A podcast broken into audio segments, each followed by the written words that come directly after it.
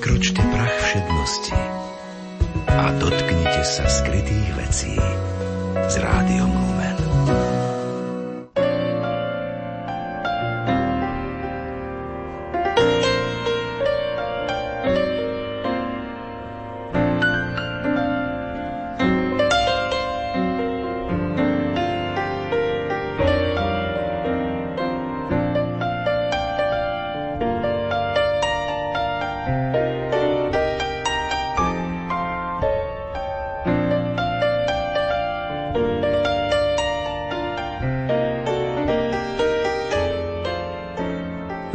Poslucháči, vítame vás pri počúvaní literárnej kaviarne Rádia Lumen. Hosťom dnešnej relácie je slovenský básnik, prozaik a vydavateľ Juraj Kuniak. Pochádza z Košíc, usadil sa pri Banskej Bystrici, ale mnohé jeho knihy prekročili hranice Slovenska – jeho tvorba bola preložená do mnohých jazykov, napríklad do českého, poľského, maďarského, nemeckého, anglického, švédskeho, dánskeho, fínskeho, norského, flámskeho, talianského, kastilského, španielského, portugalského, francúzského, hebrejského, gréckého, arabského, japonského, čínskeho, mongolského, macedónskeho, rúského, ukrajinského a slovinského jazyka. Hádam som spomenula všetky preklady. Vám dnes ponúkneme tvorbu Juraja Kuniaka len v Slovenčine, ale veríme, že to nebude málo. Príjemný čas strávený v spoločnosti Rádia Lumen želá Silvia Kaščáková.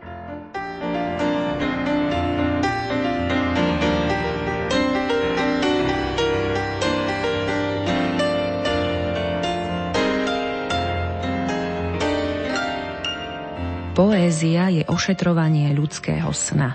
Poézia i ľudská duša obsahujú akýsi vnútorný kód, ktorý nepustí. A drží tak pevne, až paradoxne práve jeho voľba je slobodou. Takéto slova vyriekol o poézii náš host, spisovateľ Juraj Kuniak. My ho dnes hostíme v literárnej kaviarni a na spomínaný vnútorný kód duše i poézie, určite budeme zvedaví. Pán Kuniak, ako sa z Košičana, absolventa Fakulty elektrotechniky Českého vysokého učení technického v Prahe, stane spisovateľ? Dobrý deň.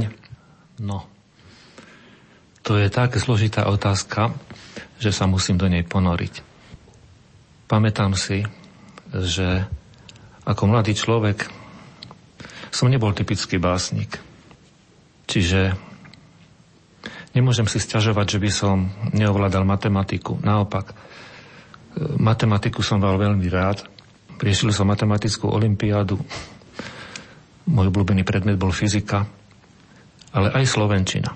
A pamätám si, že keď som sa ako 18-ročný rozhodoval e, kam ďalej, takže áno, chcel som ísť na techniku, však môj otec pôsobil celý život na technike, prednášal deskriptívnu geometriu.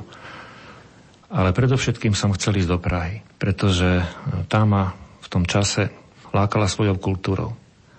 A tak som vedel, že pôjdem na akúkoľvek školu, na akú má príjmu, ale do Prahy. No a Praha ma nesklamala. Praha sa mi otvorila ešte viac, ako som očakával. A aj mi dala vlastne možno viac ako som očakával, pretože ja som išiel za kultúrou, spoznal som tam e, desiatky, možno, možno do stovky tých malých scén, malých divadiel, ale aj básnických fóriem.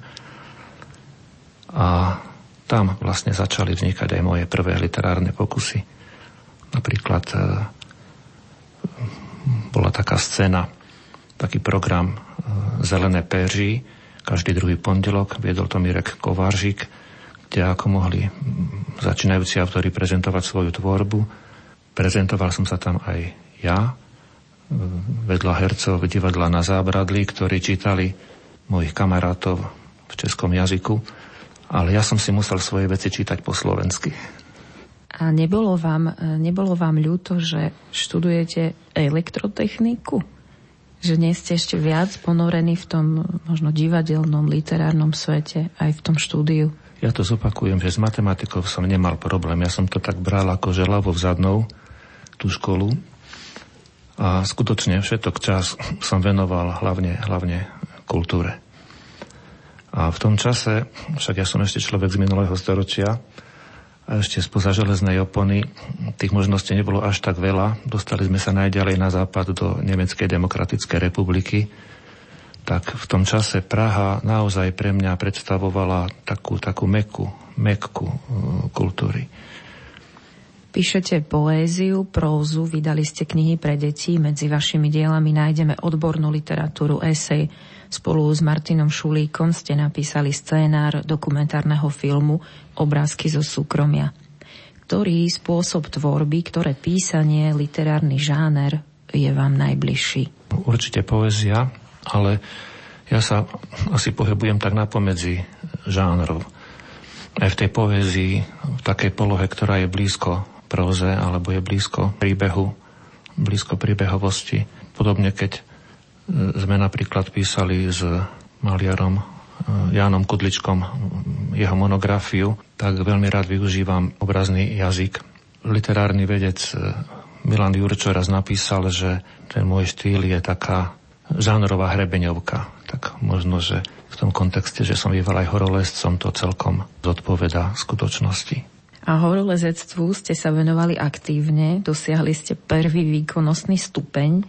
Prežate nám teda niečo viac o tejto záľube. Ovplyvňovala, ovplyvňuje vašu tvorbu? To bola výhoda kedysi, pretože za prvý výkonnostný stupeň ako študent som poberal športové štipendium 150 korún, čo ak poviem, že za 450 korún som si kúpil gitaru, tak to nebol malý peniaz.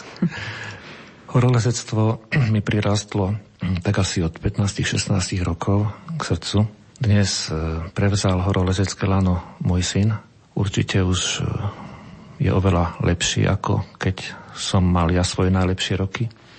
Už ma prekonal, čo ma teší, lebo tak to má byť. Ale zostal mi aspoň symbol v podobe tej rastlinky, skalná rúža. Podľa nej sa volá vydavateľstvo Skalná rúža. Kvet, ktorý som si oblúbil od, od detstva pretože je taký skromný, nenáročný a zároveň odolný, prežije aj pod vrstvou snehu, rastie na neprístupných miestach, tak e, vydavateľstvo Skalná rúža vlastne pochádza istým spôsobom ešte takto z mojich detských predstav. Spomínate vydavateľstvo a to vydavateľstvo ste založili vy sám a dodnes to vydavateľstvo funguje.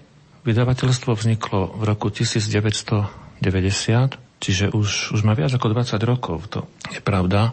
Za ten čas e, sme vydali, alebo som vydal, pretože som zvykol hovoriť, že to je najmenšie vydavateľstvo na svete, iba ja, môj počítač, okolo 50 titulov, ale musím jedným dychom dodať, že nedávno, konkrétne v priebehu minulého roku, sa toto vydavateľstvo, ktoré som mal predtým ako živnosť, pretransformovalo a s priateľmi, básnikom Rudolfom Jurolekom a maliarom Janom Kudličkom sme založili občianské združenie s tým istým názvom Skalná rúža, takže z fyzickej osoby sa vlastne stala právnická osoba a z individuálnej záležitosti kolektívna. A pripojil sa k nám ešte Erik Groch, spolu s ktorým sme vlastne založili novú edíciu poézie, aj sa tak volá edícia poézia, ktorá začala vychádzať minulého roku vo vydavateľstve Skalná rúža. Ten priestor toho vydavateľstva tvorí napríklad vaša obývačka a ten počítač stále, alebo máte aj nejaké priestory špeciálne?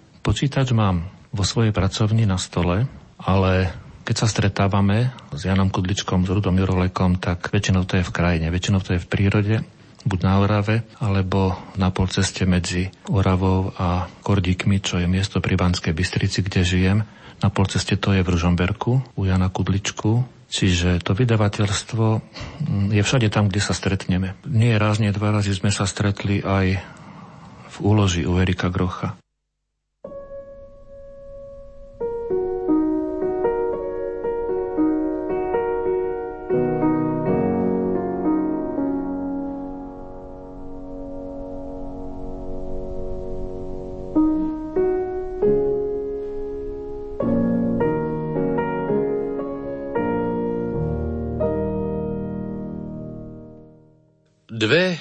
Bytosti. Prvá mi vraví, ešte si nenapísal o veľkom víre, čo zachvacuje svet.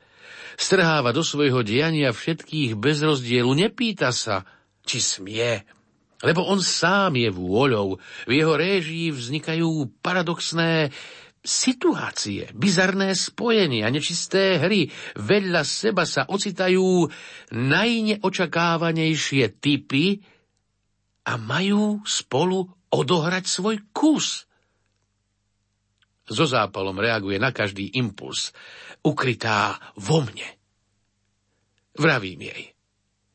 Cítim sa ako starý otec, ktorý zostal chlapcom, ešte stále túži vyliezť na vrch alebo aspoň na strom, objať buk, chlípať vodu zo studničky, pritom si omočiť v nej i nos, letieť na lyžiach dolu svahom s vetrom o preteky alebo svišťať na surfe, po mori a držať vietor v plachte, preťahovať sa s ním, šantiť nad hlbočinou s istotou balansu, ktorá ženie vpred.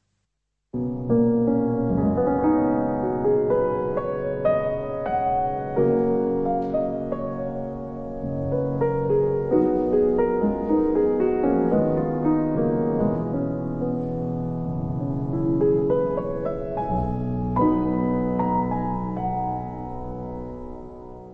Druhá nebýva tak vášnivo pohrúžená do toho, čo práve koná prvá.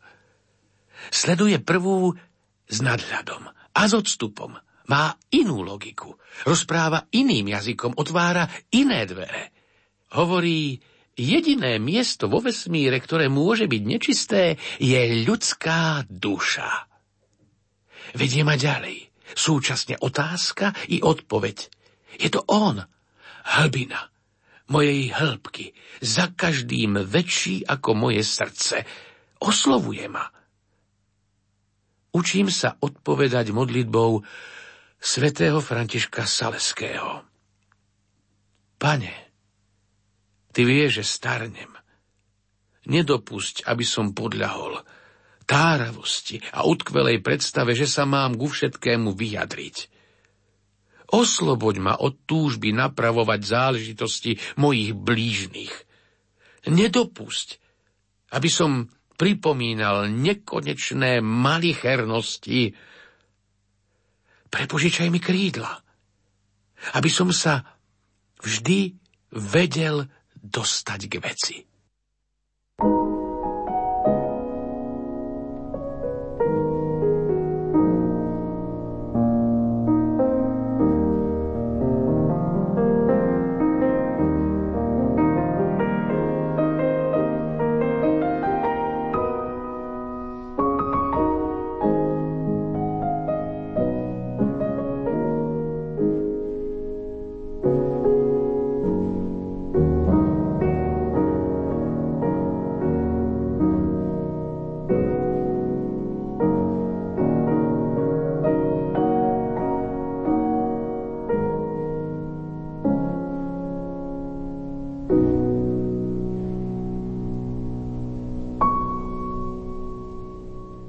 Povedzte nám pár slov o tituloch vydavateľstva. Ako som naznačil minulého roku, vyšli prvé dva tituly. Prvý zväzok je e, Spev o mne Volta Wittmana a druhý zväzok je nová basnická zbierka Ani Ondrejkovej Úzkosť. Ten Whitman to bol taký môj životný sen.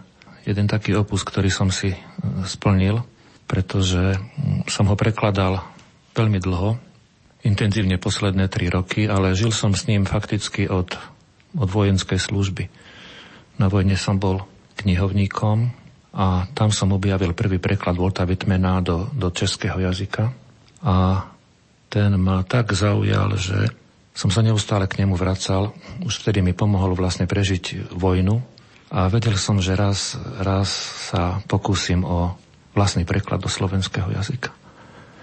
A pomohlo tomu to, že v roku 2010 som zaregistroval e, vydanie v anglickom jazyku, nové vydanie Volta Wittmana, konkrétne tejto básne Spev o mne, ktorá pochádza vlastne z jeho jedinej zbierky básni, ktorú tvoril a doplňoval, rozširoval celý život z tebla tráv. Toto je úvodná báseň, nadčasová, ktorá má 52 spevov, veľmi rozsiahla a taká výrečná, charakteristická pre Volta Whitmana a považuje sa dodnes za jednu z najvýznamnejších básne v americkej literatúre. Vyšla v nespočetnom počte vydaní. V tom roku 2010 vyšla vo vydaní vynikajúceho amerického básnika Roberta Hasa, ktorý v tej svojej knihe publikuje prvé vydanie spevu o mne z roku 1855, posledné vydanie z roku 1892 a čo je dôležité, doplňa ho vlastným lexikónom. Ten lexikón je ešte rozsiahlejší ako samotná báseň a je strašne dôležitý, pretože jazyk sa vyvíja a aj dnešní čitatelia vlastne, aj anglickí čitatelia čítajú Volta Whitmana s pomocou tohto lexikonu. Tak si viete predstaviť, aký je to prekladateľský oriešok pre niekoho, kto chce to pôvodné znenie preložiť do slovenského jazyka. To, to je skoro nemožné, ale práve s pomocou takejto publikácie, ktorá vyšla v roku 2010 a ktorú som si kúpil cez Amazon, to bolo možné. To, to som hneď videl, že to je obrovská pomôcka, takže s pomocou toho lexikonu som videl veľkú príležitosť, ktorej som sa chopil a podarilo sa to, že spev o mne v slovenskom jazyku, v súčasnom jazyku vlastne je už asi mesiac na knižnom trhu. Potom je tam ešte jeden titul. Anka Ondrejková Úzkosť, to je víno z iného súdka. Táto úzkosť e, najnovšej zbierky Anky Ondrejkovej predstavuje existenciálnu úzkosť rovnako silno ako existenciálny strach z konca bytia zaznieva tam aj viera v obnovu života, v jeho kolobeh, znovu zrodenie. Výtvarný sprievod tejto knižky je od Jana Kudličku, konkrétne je tam cyklus Krezieb Priezory a na obálke je sugestívna fotografia od mladého košického fotografa Davida Tkáčika. V tejto našej edícii by sme radi si dali záležať na tom, aby každá tá knižka obsahovala aj kvalitnú štúdiu a v tejto napísala veľmi kvalitnú štúdiu Ivana Hostová. Mimochodom v tom Voltovi Vitmenovi nám štúdiu napísal sám e, Robert Haas. Sice po anglicky, takže sme ju museli preložiť do slovenského jazyka, ale ak uvážime, že to je nositeľ Pulitzerovej ceny a niekoľko rokov bol aj poet laureát USA, tak to bola pre nás veľká podsta, že teda bol ochotný mm-hmm. so mnou komunikovať ako keby som sa rozprával so svojím strikom. Veľmi, veľmi, veľmi taký ľudský, prístupný človek. Za tie roky sme sa aj zblížili, aj keď len na internete virtuálne, ale niektoré veci mi pomáhal riešiť tak, že povedal, že aha, toto ani ja neviem, poradím sa s manželkou a potom mi napísal, že manželka sa domnieva, že to bolo tak a že on sa s tým stotožňuje. Tak ten váš sen sa naozaj splnil do bodky. Ešte aj s takýmto bonusom. Posluchači nemajú možnosť, ale my tie knihy máme pred sebou. Sú to naozaj veľmi pekné knihy. Čo sa týka tej, tej grafiky, dizajnu, kto to má na starosti v vašom vydavateľstve? Kto, kto za to môže, že to teda takto pekne vyzerá? Erik Jakub Groch je stručná odpoveď, ale k tomuto výsledku viedla veľmi, veľmi dlhá cesta, ale stále za to, pretože vidíme, že to, čo teraz začíname, je dostatočne načasové, aby to vydržalo aj nejaký beh na dlhšie trate, pretože táto edícia poézia je zahladená do budúcnosti, nie je zahladená len na bezprostrednú prítomnosť. Chceme naozaj založiť e, určitú tradíciu a v tom, čo sme nastúpili, pokračovať ďalej. Toho roku máme pripravené nejaké ďalšie tituly, tak uvidíme, kam sa budeme môcť až dostať.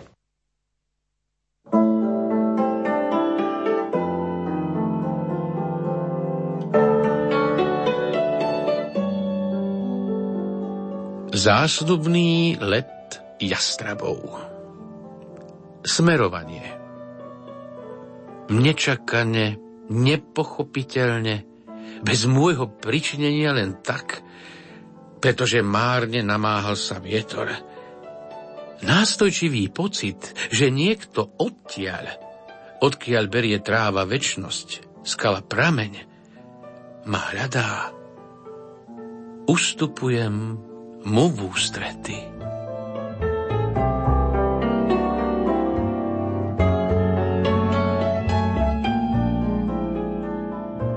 Rodičom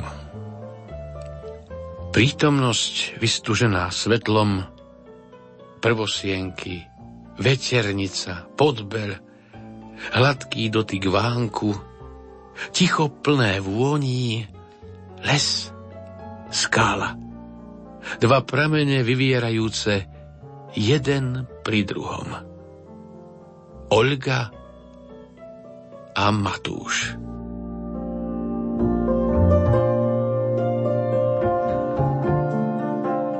Marsové svetlo. V tom obraze je všetko. Sú v ňom milenci. Predjar je vo vzduchu, aj v chuti pramenistej vody. Duby a buky v priesvitnom lese nespomenuli si na korene, no v hĺbke sa zadrapili. Nevedome začínajú rásť. Pod dúhou k stromom prehovoril dážď. Zazdalo sa mi, že som porozumel svetu v jazyku zrozumiteľnom len raz.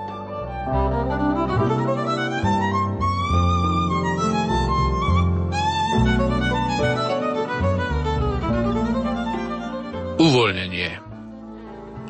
Spomeň si na nejakú maličkosť, žiadlo, drobnokresbu, slinu v piesku, alebo niečo podobné. Len nie nič veľké. Žiadnu obludu v predstavách neprebúdza ich životu. Lupienok jabloňového kvetu v tvojej mysli je mocnejší ako medveď za kopcom.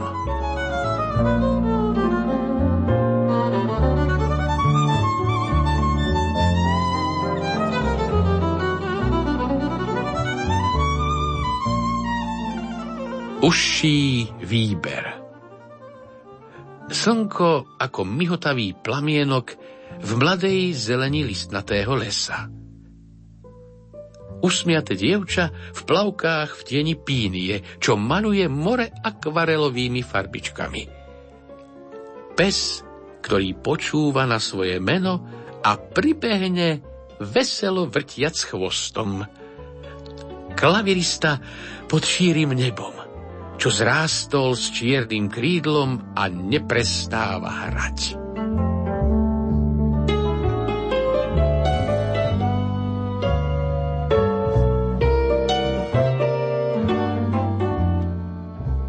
Bez slov. Pozorujem zásnubný let jastrabov. Vzlietajú do výšky, padajú do hĺbky, jeden za druhým chvíľami vzdialené od seba, chvíľami ako jeden vták so štyrmi krídlami. Ich kulisy sú obloha a horský hrebeň. So zmiešaným lesom ešte som nevidel toľko tónov svetla a zelene, povedal holandský maliar Jan van den Berg. Zelené tóny hrajú, nebesia sú priateľsky tiché, jastraby krúžia. Nepridám k tomu ani slovo. Všetko by som pokazil.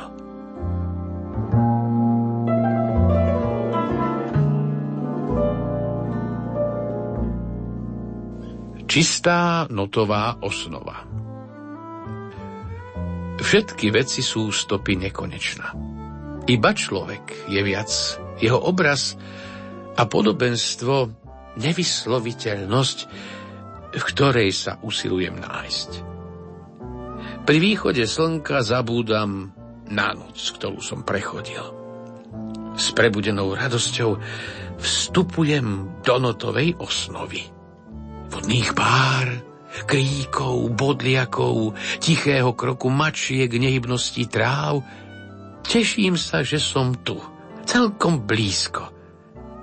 A z jeho strany na dosah.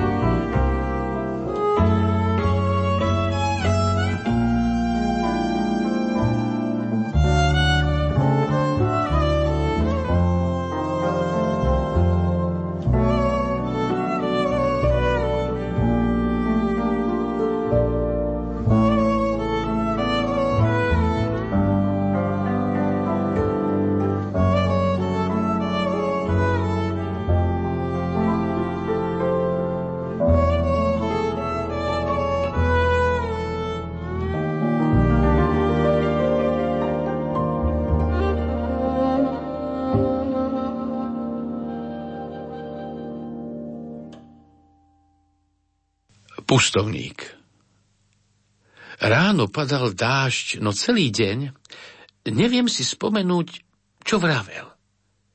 Sústreď sa, vietor, na suché lístie, nech zo mňa sprchne. Hora je stále zelená, ja listnatý, nie ihličnatý. Ani smrek, ani jedla, ani kosodrevina. Z čerenej kaluže každá sa pohráva s hĺbkou neba. Spriatelil by som sa s anielom, keby som sa ho nebál.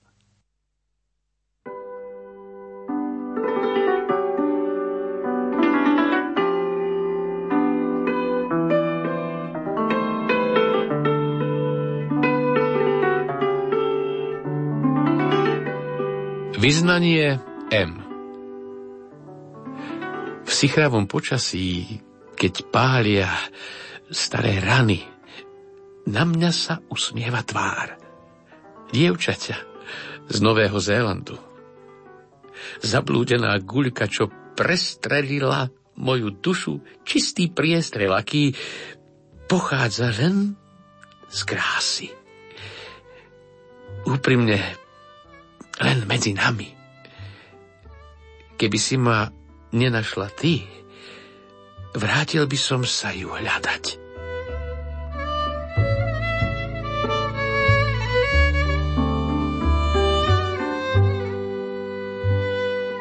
Cesta.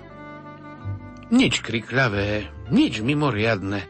Pod asfaltom pridusený jazyk, sedmokrásky, prerážajúce na povrch, každé steblo trávy vyrastajúce z tvrdosti toho, kto splynul s cestou šťastný, že žije s láskou v nohách. Stále jej posiela svoje kroky. Uvzato svoj.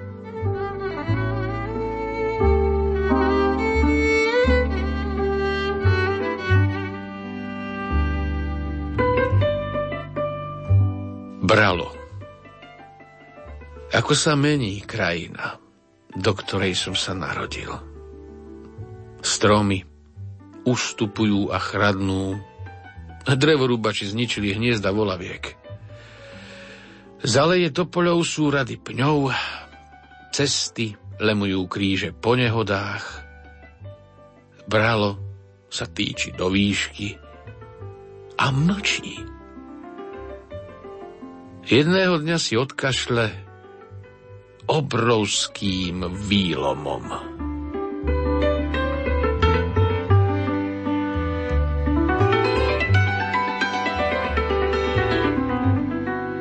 Druhá adventná nedeľa.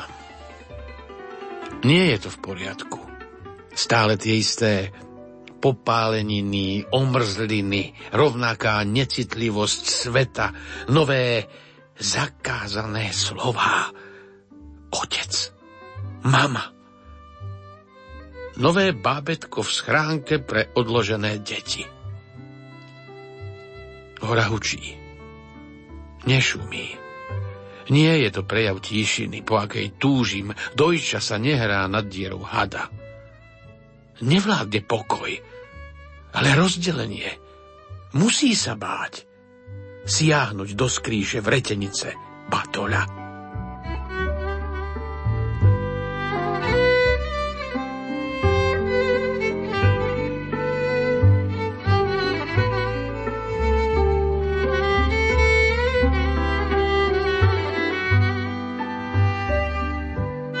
Za mestom. Stále si niečo vravím. Odpovedám hlasu, ktorý ma oslovuje zvnútra. Niekedy je to naopak. Spolu si zvykáme na ostrosť svetla. Každého okamihu života. Do básne. Možno uložiť všetko. A pridať štipku navyše. Pre väčšných milencov život a smrť kráčajú za mesto ruka v ruke.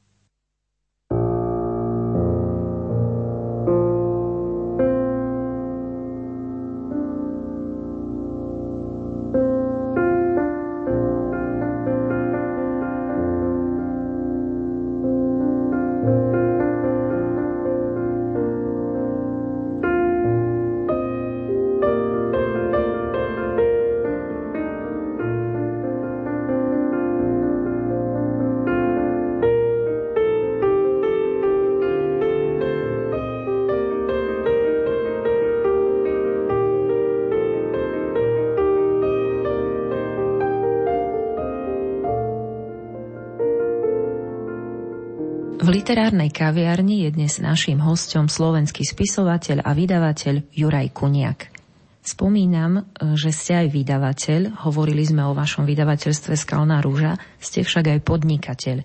Zaujímavá a možno pre niekoho netradičná kombinácia zamestnaní. No áno, poézia je veľmi neefektívna činnosť. Spomínali ste, že tri dni ste v práci, v tej podnikateľskej teda, a potom dva dni ste vo vydavateľstve. To sa mi podarilo až e, v poslednom roku takto si zorganizovať, lebo to vydavateľstvo tiež vyžaduje svoj čas a nedá sa to miešať jedno, jedno cez druhé, tak som si to takto rozdelil, áno. Ale vlastná tvorba je ešte niečo celkom iné. To, keď sa ma spýtujú, že kedy vlastne si nachádzam na ňu čas, tak ja, ja vlastne neviem. Lebo reálne to nevychádza. Či nemáte literárne štvrtky napríklad? Nie, nie, nie. Ako hodnotíte stav knižnej vydavateľskej kultúry na Slovensku? Vy ste teda prispeli ku knižnej kultúre, k jej rozvoju. Myslím si, že môžem to takto povedať, ale ako hodnotíte ten stav tej slovenskej knižnej kultúry? To záleží od postoja, ja si myslím. Akože nechcel by som to vidieť nejak dramaticky. Keby som chcel niečo skritizovať, určite by som vedel, je, je veľa nekultúrnych prejavov. Keby som chcel niečo pochváliť, tiež by som vedel, lebo je veľmi veľa kultúrnych prejavov. Je, je obrovský výber predovšetkým. A možno, že v tom množstve je ešte väčší problém ako, ako v tej kvalite, pretože nekvalita, to tu bolo vždy. Ako nechcel by som, aby to vyznelo, že dnes je niečo nekultúrne a pred desiatimi rokmi alebo 50 rokmi tu prevládala kultúra. Možno to bolo naopak ale výber určite je oveľa väčší, ako bol kedykoľvek predtým a možno ten najväčší problém je dostať sa k dobrým veciam, lebo to, to považujem za vážny problém navzdory tomu, že sa zdá, že na internete ako je všetko. No hej, lenže je toho strašne veľa. Takže ja osobne napríklad sa orientujem hlavne podľa toho, čo mi povedia moji priatelia, známi, kamaráti. Komunikujem s nimi, tak viem, čo zaujalo ich, respektíve oni sa dozvedia odo mňa, čo zaujalo mňa Máme určitú takúto societu, v rámci ktorej sa vie, čo sa deje, čo sa tvorí. A to je pre mňa možno taký najväčší zdroj.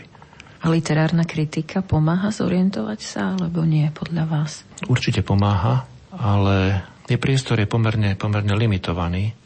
Je to romboid, je to priestor v slovenských pohľadoch, je, ja neviem, teraz nový časopis Vertigo, ktorý vydáva Janko Gávura na východnom Slovensku. A Objavujú sa napríklad, myslím, že v nedelnom vysielaní ráno veľmi také kvalifikované informácie o nových knihách pre deti, tak to je určite krok dobrým smerom, ale je veľmi veľa autorov, ktorí by si radi prečítali kritiku na svoje dielo a vôbec ju nenajdu. Jednoducho ten pomer vydávaných kníh aj pôvodnej tvorby a potom tých recenzovaných je, je neúmerný. Ja neviem, možno sa zrecenzuje 1%. Ja teraz si nesťažujem, ak to mám objektívne zhodnotiť, tak toto by som vedel taký určitý nepomer. Na druhej strane, ale keď vychádza také kvantum literatúry, až neuveriteľné, som si v nejakej štatistike prečítal, že minulého roku vyšlo na Slovensku do, do 10 tisíc nových knižných titulov, z toho možno 5 tisíc je beletria, tak to je až nepredstaviteľné, že by každá z tých kníh bola aj recenzovaná, alebo že by mala aj niekoľko recenzií. Ako je to však s poéziou? Aj poézia je toľko vydávaná? Pretože niekedy mám pocit, že spisovateľ, ktorý chce vydávať poéziu, si musí založiť vlastné vydavateľstvo. Keď si spomenieme napríklad na Modrého Petra. Modrého Petra mám rád, však aj sa poznáme navzájom, sledujeme, čo pripravujeme. Modrý Peter už má svoju ustálenú formu. V tej edícii Mušla je cťou vydať knihu poezie Modrom Petrovi. A na druhej strane nikdy to nebude nejaký veľký vydavateľský dom. Hej. V tom sme si blízki, v tom určite cítim takú príbuznosť aj skalnej rúže s Modrým Petrom, že vydavateľstvo poezie nikdy nebude veľký vydavateľský dom.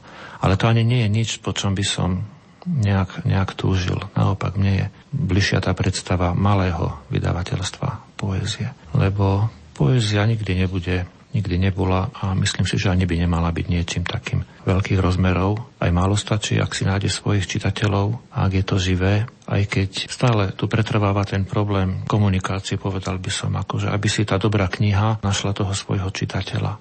Spomínate malý knižný dom? A napriek tomu v tom malom knižnom dome pomyselnom je poézia, ktorá vychádza aj za hranice Slovenska. Ako sa kniha slovenského spisovateľa dostane na preklad napríklad do macedónskeho jazyka? Mám na mysli vašu tvorbu. Aha, tak to nemusím všetko vedieť. Väčšinou ani neviem. Len potom príde nejaké také prekvapenie. Niekedy sa dá tomu pomôcť, že sa stretneme niekde na nejakom podujatí. Ja neviem, posledne to bolo v Polsku, v bielsko objavej v jednej knižnici, kde nás pozval aj s Rudom Jurolekom František na Stulčík, polský básnik, ale pôvodom z českého Tešína, ktorý ovláda aj český a slovenský jazyk, je vynikajúci prekladateľ z týchto jazykov do, do polského jazyka. Mali sme tam spoločnú prezentáciu aj otvorenie výstavy maliara Jana Kudličku a on už preložil možno desiatky básní Ruda Juroleka, preložil aj mnohé moje básne a bola tam taká príjemná atmosféra, že nakoniec z toho rezultoval taký nápad, že sme sa rozchádzali s dohovorom, že by chcel pripraviť na vydanie celú knižku prekladov mojich básní. Tak možno takto to vzniká v prípade, že o tom viem a tie prípady, o ktorých neviem popísať, teda je ťažko. Ale možno Také najväčšie prekvapenie mi raz pripravil istý profesor e, literatúry z arabského sveta, z Tunisu, ktorý preložil jednu moju báseň Čiaru horizontu do arabského jazyka, lebo to bolo naozaj ako keby z druhej civilizácie. Ten arabský svet my vôbec nepoznáme a myslím, že tam je ešte veľký priestor pre to kultúrne poznávanie až civilizácií, by som povedal, pretože ten arabský svet je úplne iná civilizácia. Tak to bolo veľké prekvapenie a tohto pána som sa spýtal, že ako vlastne sa dostal k mojej básni, on mi povedal, že mu ju poslal jeden básnik zo Španielska, keď povedal jeho meno, tak to som poznal. Vedel som, že on preložil vlastne tú moju báseň do, do španielského jazyka. Tak niekedy to ide aj komunikáciou v reťazi mimo mňa.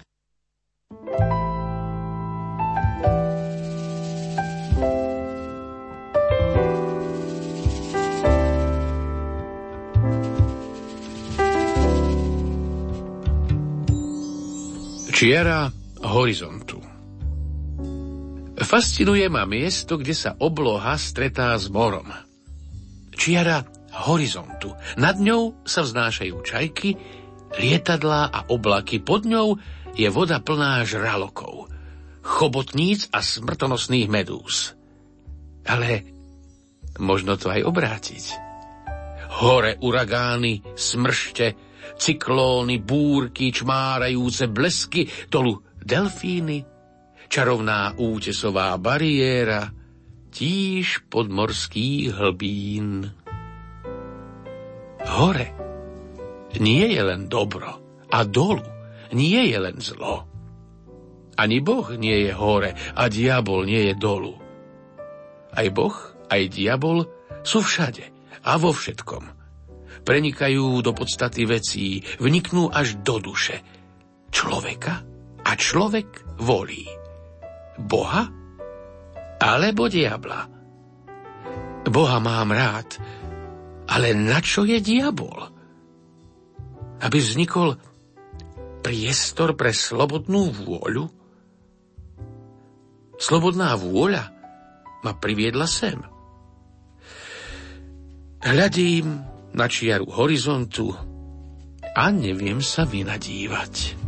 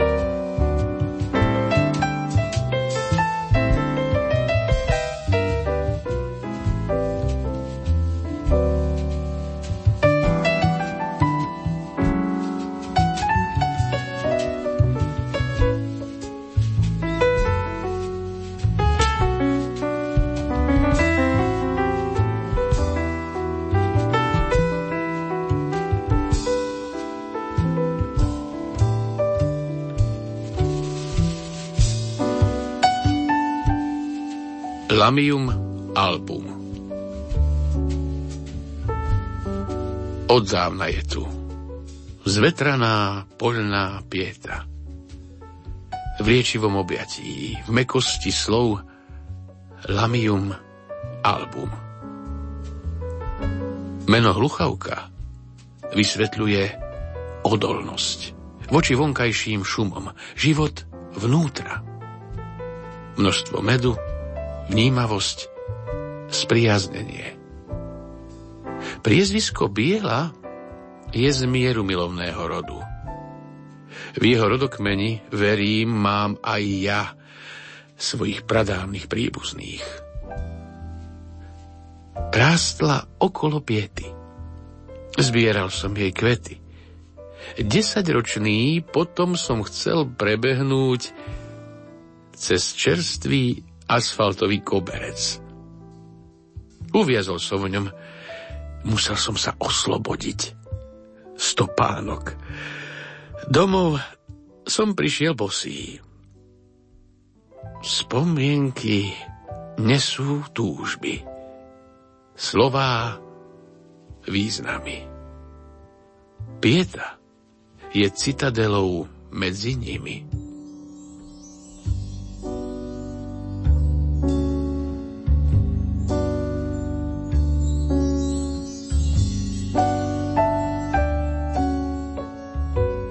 Dospelosti som objavil múr medzi mnou a mnou.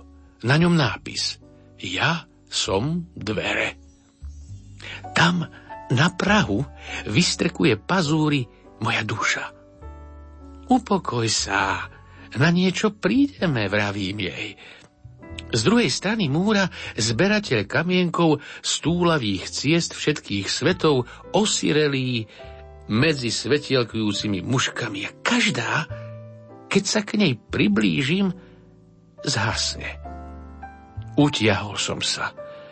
Poďme rúbať drevo. Skončil som s odťatým brúškom palca. Žena ma s láskou ošetrila. Schúlil som sa do seba. Prikladať do krbu s krvavenými trieskami moja malá obeta.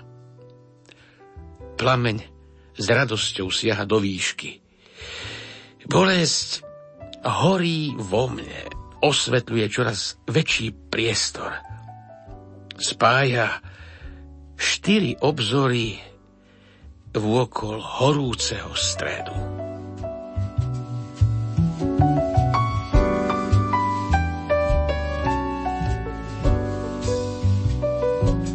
Turistickým sprievodcom, aj bez neho, len v sprievode seba samého, navštívil som miesta, kde chrámy čakajú v rade na veriacu dušu.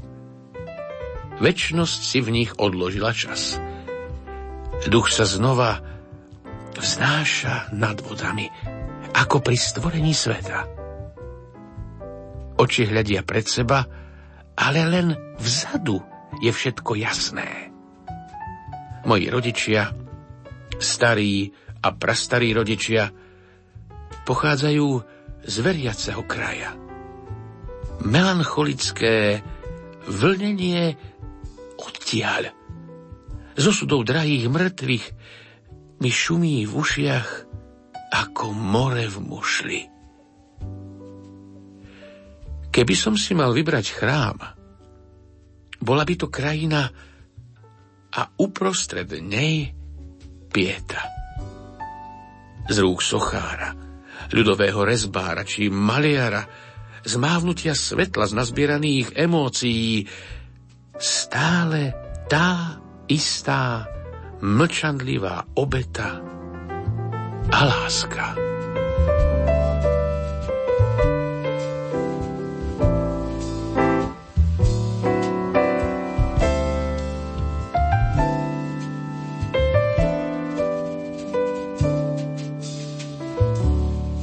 Keď sa stmieva, približujú sa vlci. Nad ránom prichádzajú sny. Ešte tak vedieť. Viem, že je hlas. Má telo básne, poslanie neposlušne protirečiť zmaru, v škrtaní slov a pálení rukopisov je štipka evolúcie. V zavíjaní výchrice je niečo cielené. Obetuje všetku energiu pre nasledujúci pokoj a vyjasnenie. Obradné sprchnutie jesenných stromov je dojímavé. Obetujú všetku svoju krásu. Vyzlieť sa zo seba, odumrieť svetu, prezimovať do nového nadýchnutia a rozžiarenia, prejsť nevšímavo popri sebe k tebe, pane. Z hluchavky bielej pri soche piety vykukla polná myš obhríza slova. Náručie matky je ťažké. Mrazivé jazvenie trvá.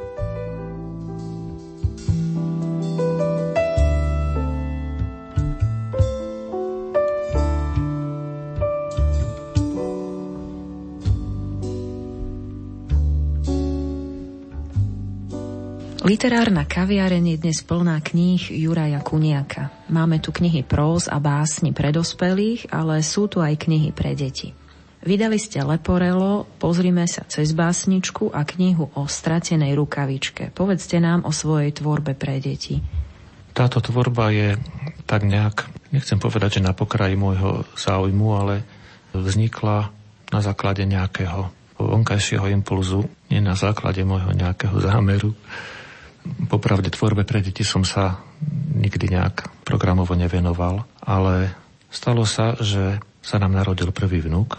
To bola veľká udalosť v rodine a pri tej príležitosti som to oznámil všetkým svojim priateľom a známym, ktorí na to rozličným spôsobom reagovali a tak napríklad Daniel Hevier reagoval svojím spôsobom, napísal pár slov, ktoré formuloval tak, ako keby oslovoval toho nášho vnuka Mateja, že teda mu želá to i ono a tak ďalej a že mu želá okrem iného teda aj to, aby jeho detko konečne sa začal venovať aj tomu, čo zanedbával celý život a to je tvorba pre deti. To je no výzva. To bol, to bol taký konkrétny impuls, keď e, som si vravel, že teda dobre, niečo skúsme.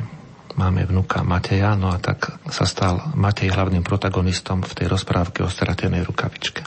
No myslel som si, že teda som to vybavil, lenže medzi tým e, už máme tri vnúčata a štvrté na ceste. Máte veľa práce. Tak e, ak chcem byť spravodlivý, zdá sa, že sa bude musieť ešte k tej tvorbe pre deti vrátiť. Získali ste veľa ocenení. Ktoré z tých ocenení si najviac vážite? To prvé bola cena Ivana Kráska. Tak asi, asi to prvé, lebo bolo prvé.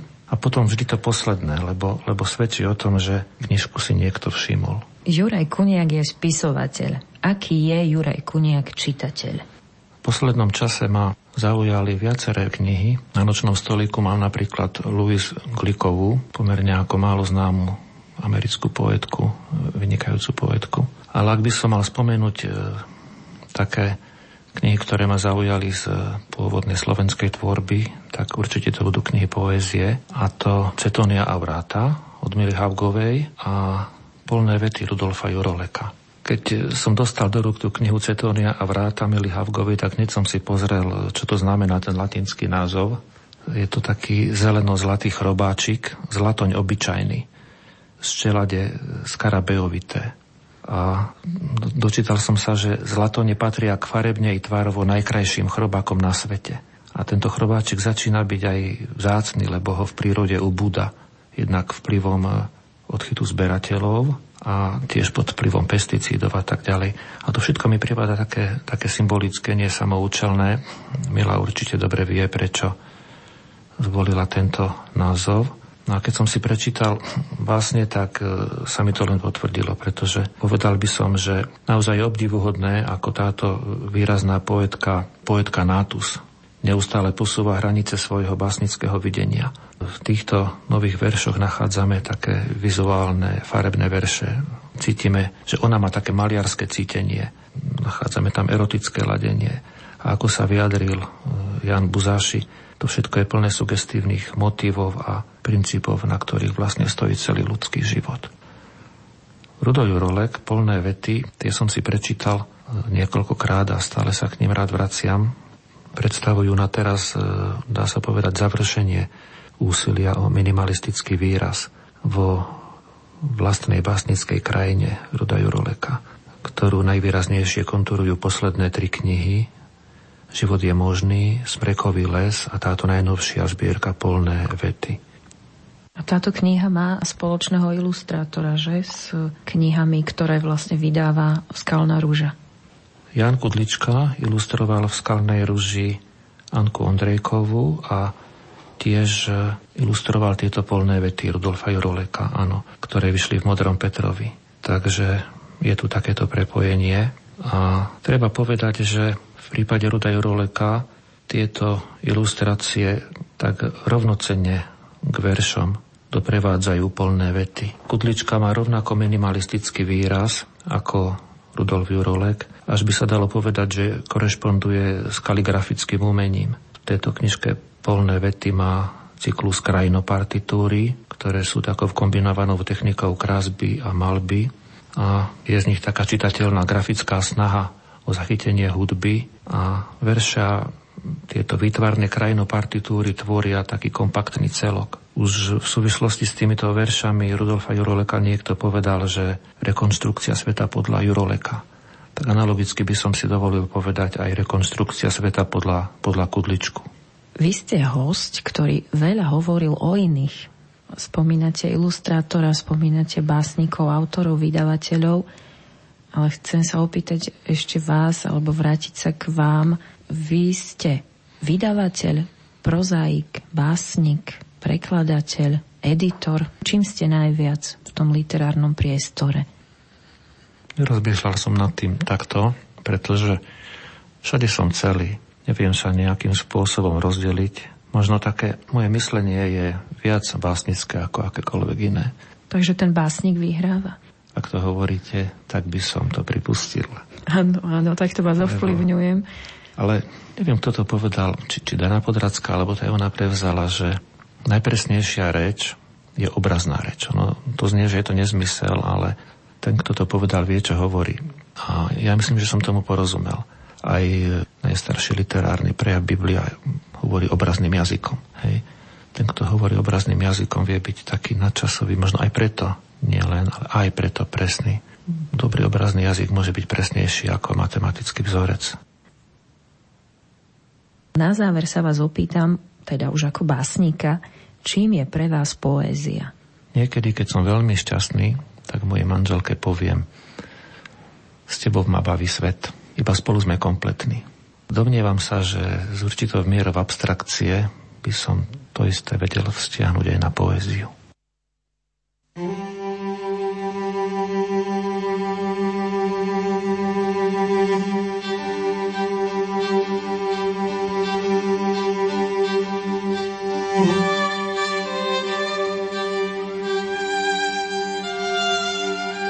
Kuniak o stratenej rukavičke. Nie ďaleko, ani blízko, je stratená dolina. Každý, kto ju v horách nájde, celý život spomína. Kto ju nájde, niečo stratí. To je istá vec. Tak aj Matej rukavičku stratil nakoniec. Zatiaľ o tom nikto nevie. Na zem padá chladné perie a v závetri skal a kríčka zýva domček, rukavička. Nevie o tom ani Matej, ruka vo vrecku. Zamýšľa sa, prečo nemá výzbroj loveckú. Taký dobrý výstroj ako jeho detko, aj s ďalekohľadom, ktorý vidí všetko. Príroda je živá knižka. Zvieratka by našiel v nej a videl by celkom zblízka, ako žijú v stratenej. Slnko zašlo, hora chladne. Ak by boli veľmi hladné, niečo by im priniesol. Kôrku chleba, syr a soľ. Medzi tým sa zamračilo. Stále viacej sneží. Čas, čo plynul spomalene, už rýchlejšie beží. Prázdny domček čupí v snehu. Vietor pieseň píska, a k stratenej rukavičke prišla myška hryska. Domček Domček, kto tu býva? Ticho, nik sa neozýva. Pošla teda dnu. A krása! O chvíľočku zohriala sa. Dávno jej tak nebolo. V rukavičke cíti nehu. Roztápa sa od šťastia. Zrazu kto si hopká v snehu.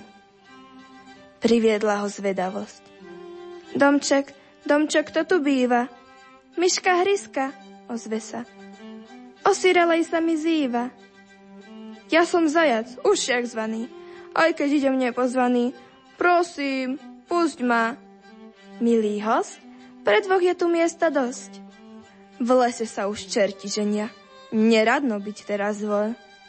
Stvoreniu, čo strach má v hrudi, srdce bije ako zvon.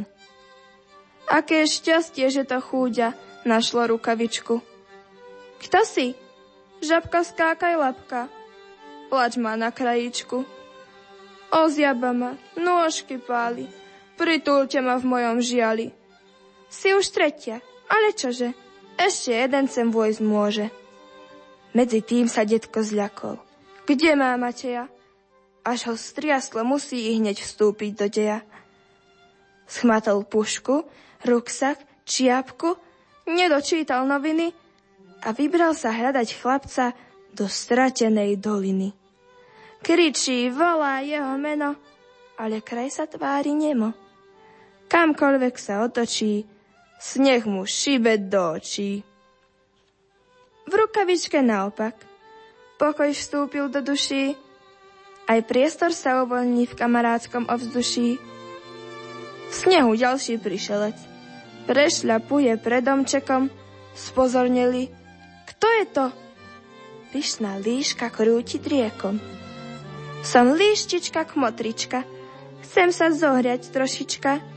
Vidím je vás no už veľa, no mňa zima v kliešťach zviera. Len či líška nepreháňaš. Čo si myslíš? Kde si?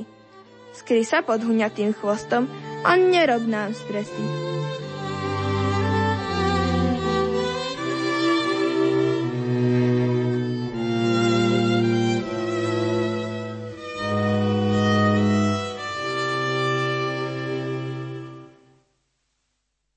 Vážení poslucháči, hostom dnešnej literárnej kaviarne bol slovenský básnik, prozaik a vydavateľ Juraj Kuniak. Za prednes veršov ďakujeme Jánovi Haruštiakovi a Petre Nižnanskej. Ďakujeme vám za pozornosť a želáme vám požehnaný deň.